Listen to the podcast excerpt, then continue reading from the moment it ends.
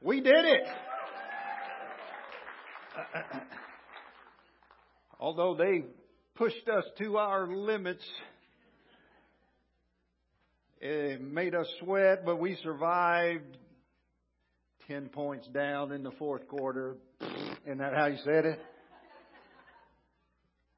And we overcame. I know that. Uh, I know that it got a little. It got a little testy, a little tricky there in the fourth quarter. I know some of us had a few tears in our eyes, thinking, "Oh, it's not going to happen again." But we did it. So we'll put this over here. I'm invested in that uh, win, Super Bowl win. But I will confess, I was skeptical. My wife, every every year I grow my goatee. She's like, "How long are you going to have that? How long is that going to be on your face? When are you going to cut that off?" And so to to kind of silence her about a month and a half ago, I said, "You know what? If the Chiefs win the Super Bowl, I'll shave it off. It's gone." So, but I'm glad I'm glad to do that. I'm glad that that, that we won the game. I'm feeling like chicken wings for lunch. We got a whole group over here, I believe, don't we, from Wings Place? Welcome to Heartland Church of Christ. If you haven't been, this is some of the best food I've had in Kansas City. If you haven't been, here's what you do. If you haven't been, call me and I'll and I'll go with you and show you how to get there. Okay? I can show you. I know where it is. But glad y'all are with us uh, today. Welcome. All right. By the way, now, um, there's nothing up my sleeve. There are no slides today. We're going old school preaching today, and we and we have to go fast. We've been going through the book of Mark, so if you would go ahead and take your Bibles and turn over uh, to the Gospel of Mark. We're going to begin in chapter two. Now, here, here are some things that we, we just have to acknowledge about us. We are, in general, we are people that we just, we don't really like to change. We like to talk about change and we like to dream about change. But There are days I just, I don't, I don't want to change. I don't like it. Things that are new, they tend to scare us. We get comfortable with this uh, way that we've been doing life, and new things tend to make us a little bit nervous.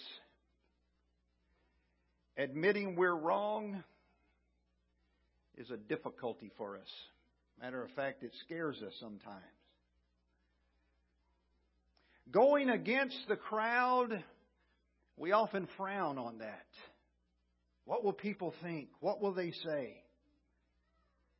And lo and behold, especially as Christians, we can sure get serious about certain things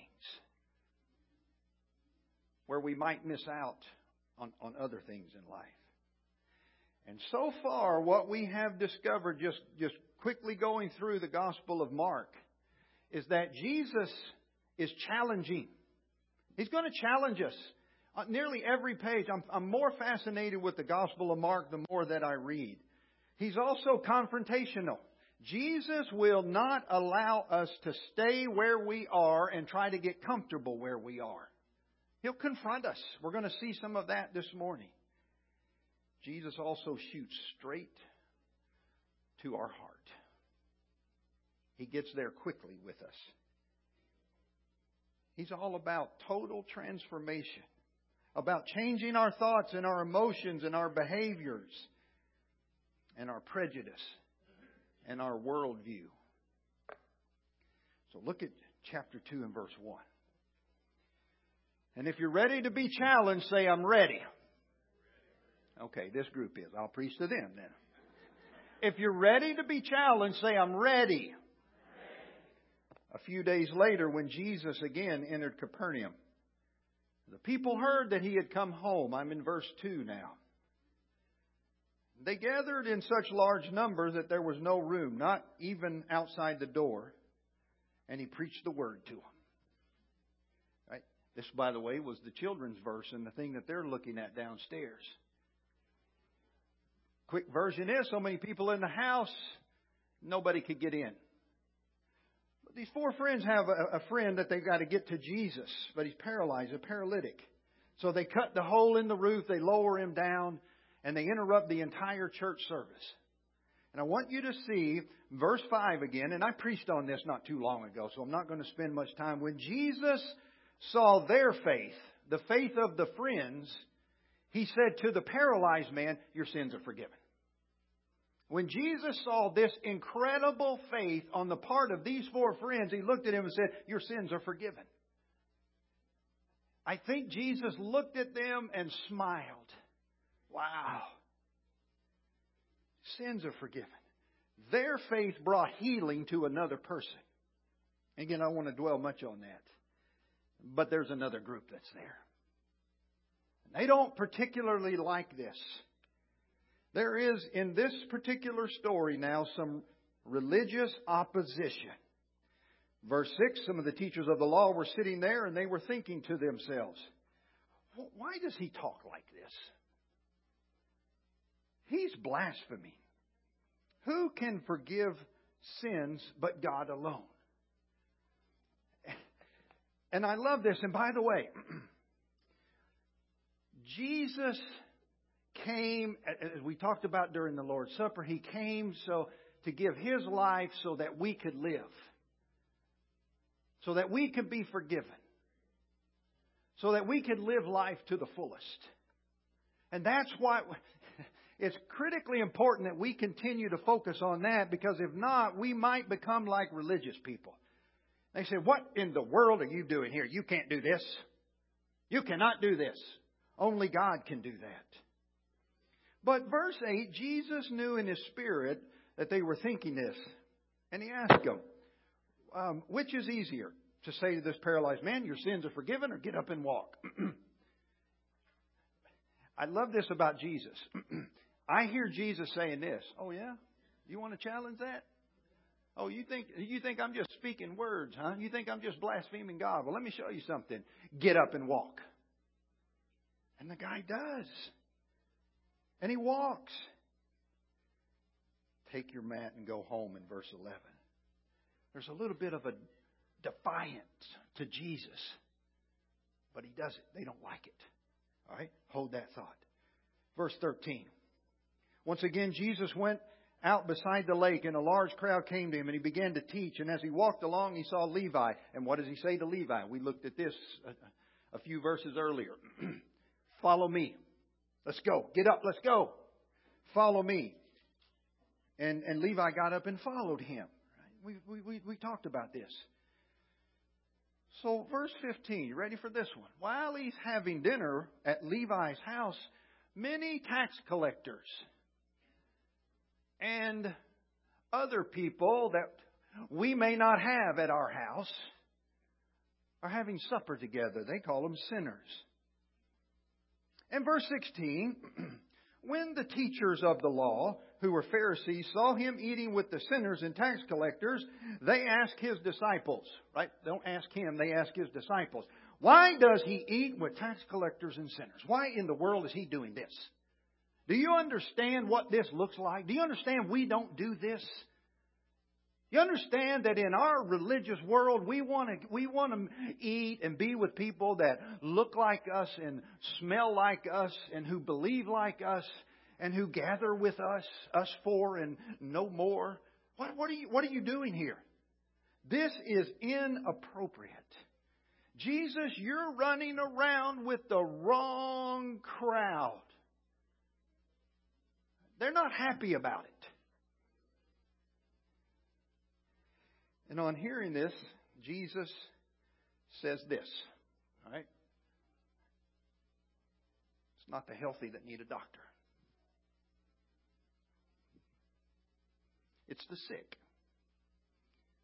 I haven't come for you guys that are healthy. Now, the implication is this for those of us that feel like we got it all together, I'm not sick. I'm not the one. I'm not a sinner. I haven't even I haven't even watched a bad movie all my life. I've never even played cards. I just I haven't even been on the internet. I don't even know what Facebook is. Aren't I just some kind of super Christian? Jesus says with that mentality, that attitude, I, I didn't come for you. You just go ahead and live your life. You just go ahead and keep your little core together and keep all spiritually clean. But, but, but I, I, I didn't come for that.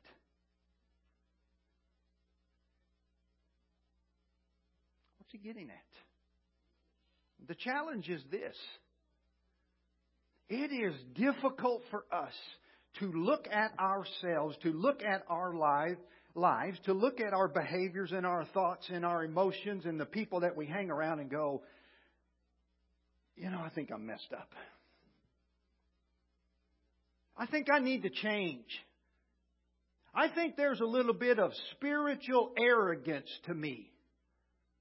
I think I've gotten comfortable. I watch Jesus running around with all of these people, and I just never have been able to do that. I got to learn to be willing to admit my religious bigotry and my failure, or, or else Jesus didn't come for me.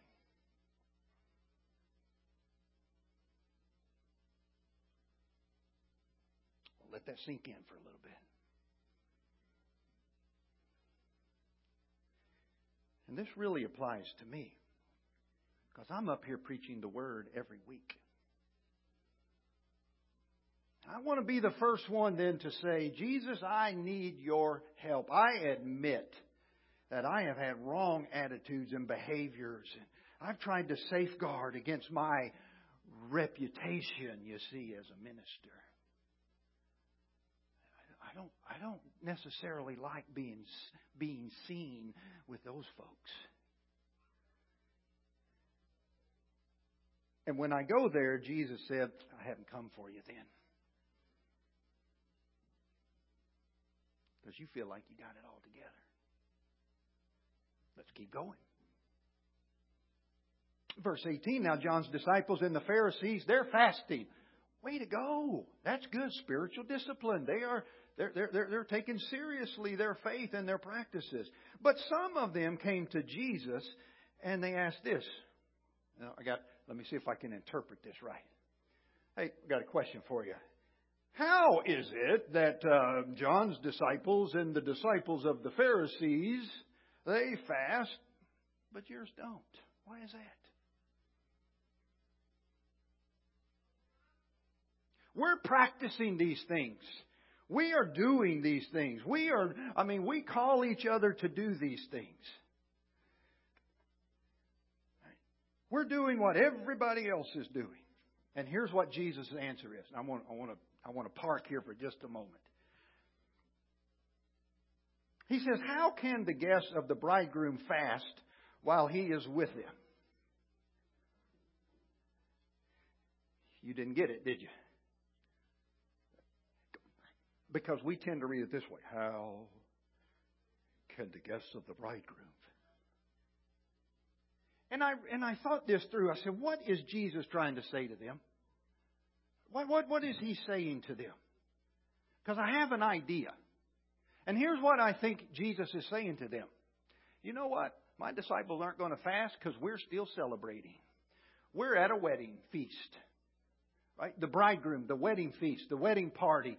Again, now if you know anything about the ancient Jewish, at, at this time, wedding feast, they went on for days and they partied.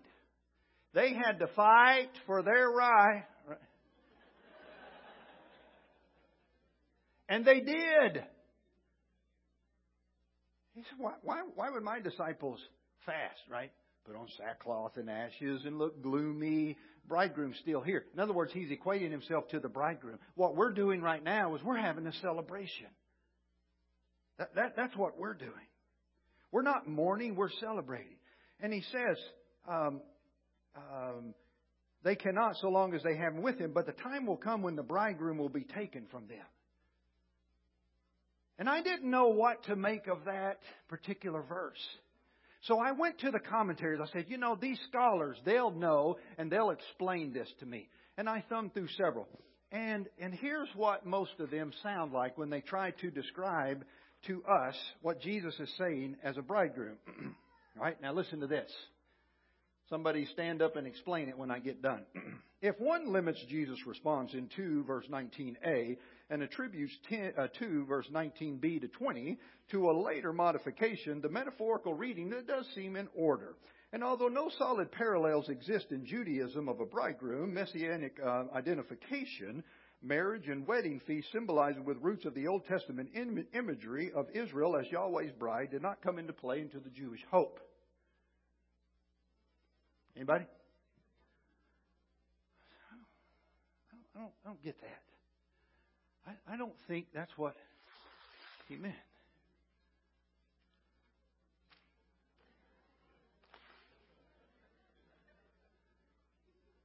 I've seen it this week. I thought I'd try that. Seems to be popular.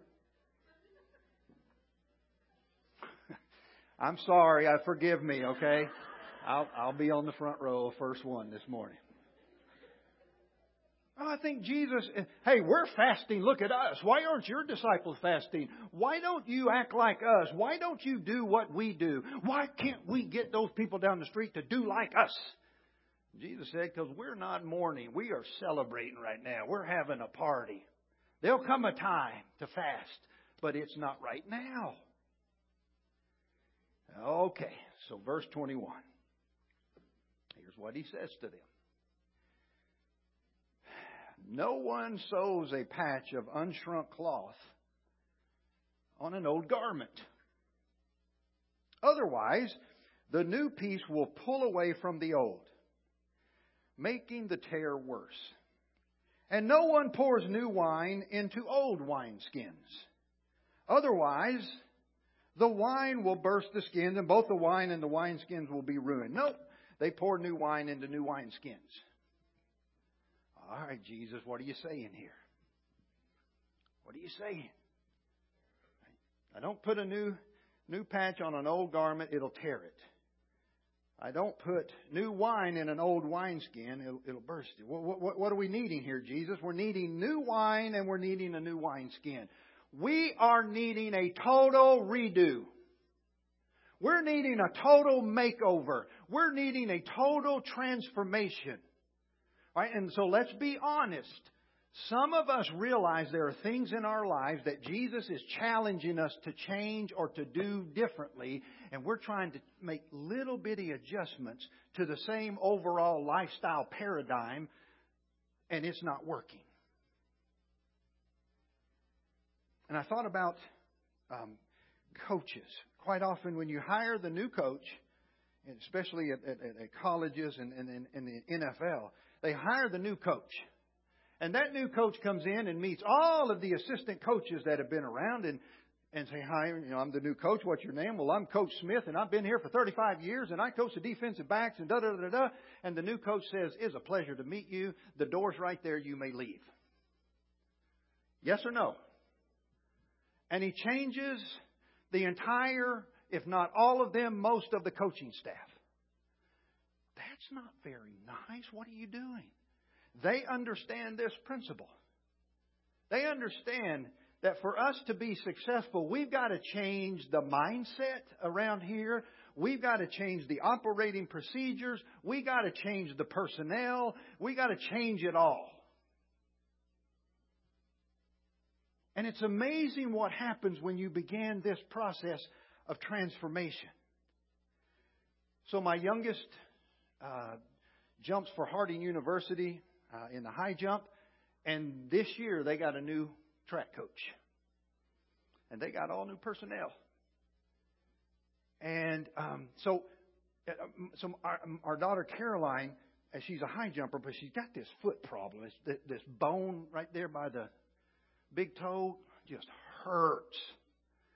And and so when you do the high jump, you're in these little what do you call them? Spikes that have no cushion. And so when she jumps, it's just shooting pain. And she had this last year, and we we, got her some help, but she was often she would say, uh, I, I, just, I just can't jump today, and the coach would say, Oh, I understand. Okay.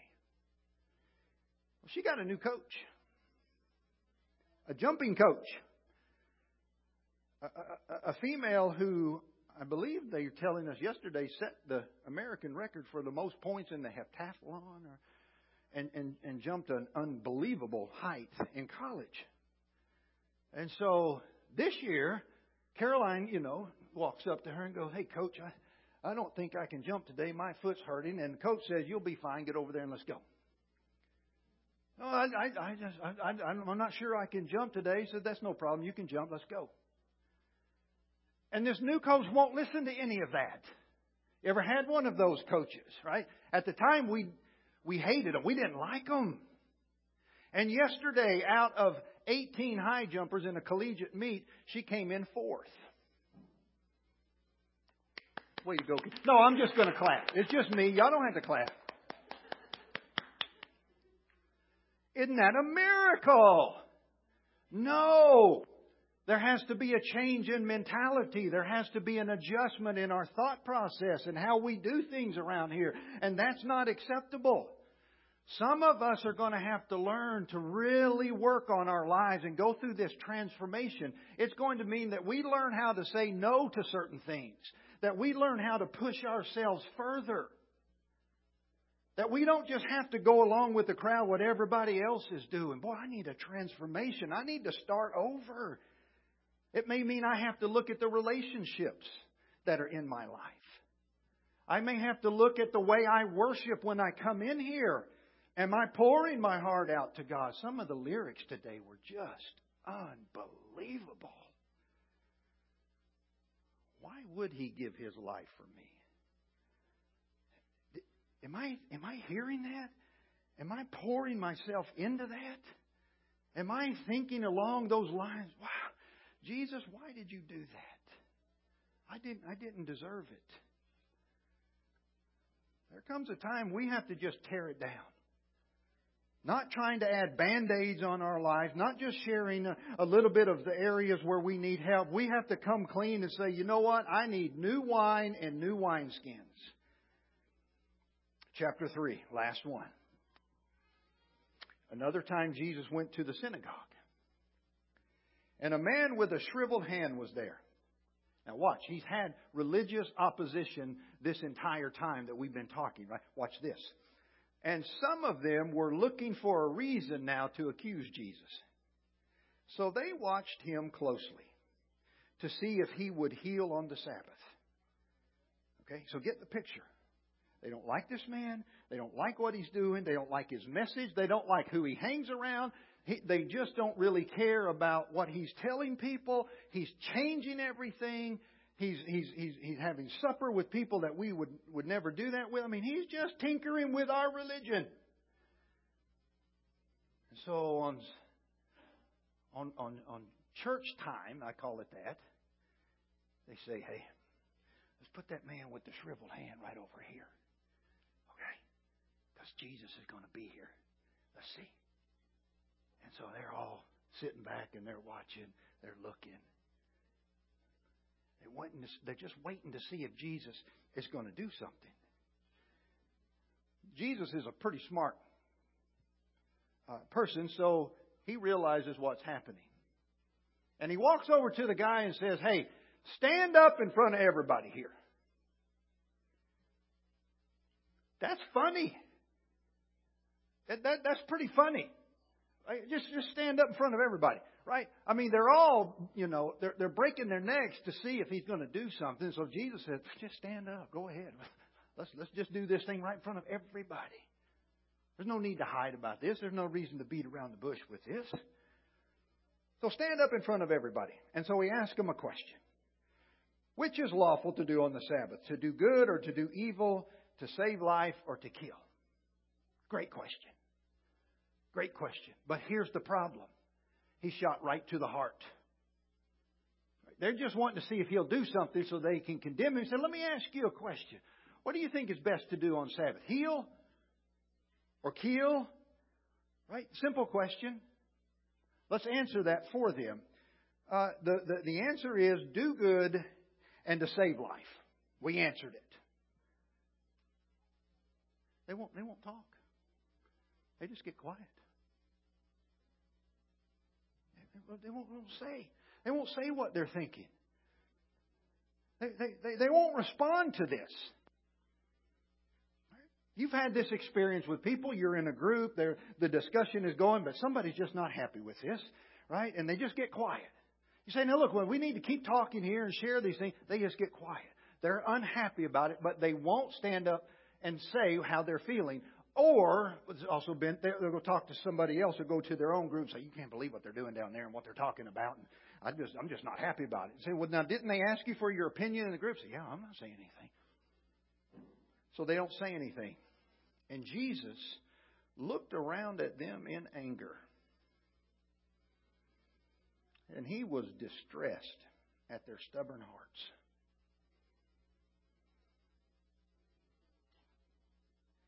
Kind of ticked Jesus off. Made him upset that you wouldn't stand up, that you wouldn't be honest, that you're playing these games, that you know what the right answer is, but you're unwilling to say it. You're unwilling to stand up for it. However that applies to, to us in our life, that made Jesus angry. And so he said, then stretch out your hand. And he heals him.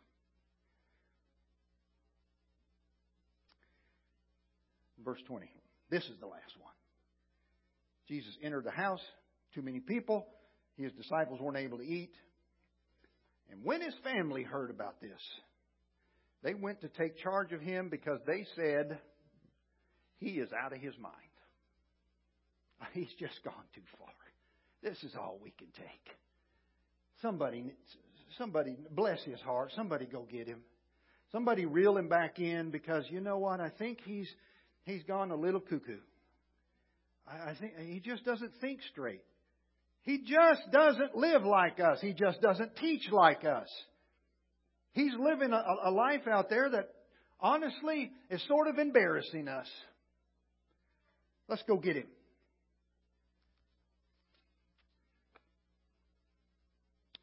And when they do,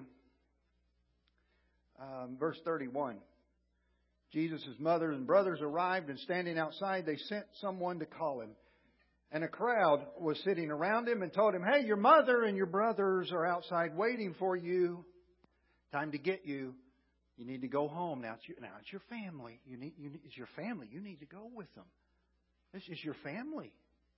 Right? They're always right. And Jesus says to them, Who, who are, verse 33, who are my mother and my brothers? And he looked at those seated in a circle around him and said, Here's my mother and my brothers.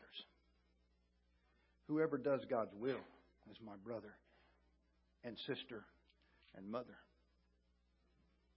In other words, Jesus was saying, I got a new family. I'm, I'm willing to let go of my biological family in that sense because I've got a family. In, in other words, whatever it is that is hindering me from, from being a disciple of Jesus and to and, and, and progress and grow and move forward, I'm willing to put it aside. I'm willing to stand up for what it is. Okay? That, that again is just, that's, that's about two chapters. Let me go back and tell you, oh, I tore it up. I can't do that now. That Jesus is continually challenging and making us uncomfortable and calling us to move forward and calling us to stand for what's right. And the truth of the matter is, we just don't like that very much. I like comfortable. I like pe- I like you, right? Those that are in here. I especially love you, but because of you. Right? And we could just keep it here, just us, okay? Can we promise just just us?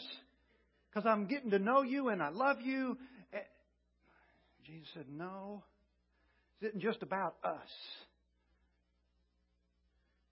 And So Jesus is calling us to grow and mature and develop and take on new skills and learn how to minister and love to other people. And to grow to whatever capacity. And if you don't see that in Jesus over these first three chapters, again, we're, we're, we're missing something. And so we want to celebrate. We want to enjoy. We want to love people. And we want to learn how to get out of our comfort zone. Because Jesus is, again, continually saying to us, Follow me. Can you give me the address so I can put it in my GPS, Jesus? No. Let's just go. I'm not sure where we're going. Jesus said, That's it. Let's go. Let's go. Follow me. And so I'm going to pray this week that Jesus continues to challenge you and me and make us uncomfortable and call us forward. Because there's a world out there that needs to see Jesus in us.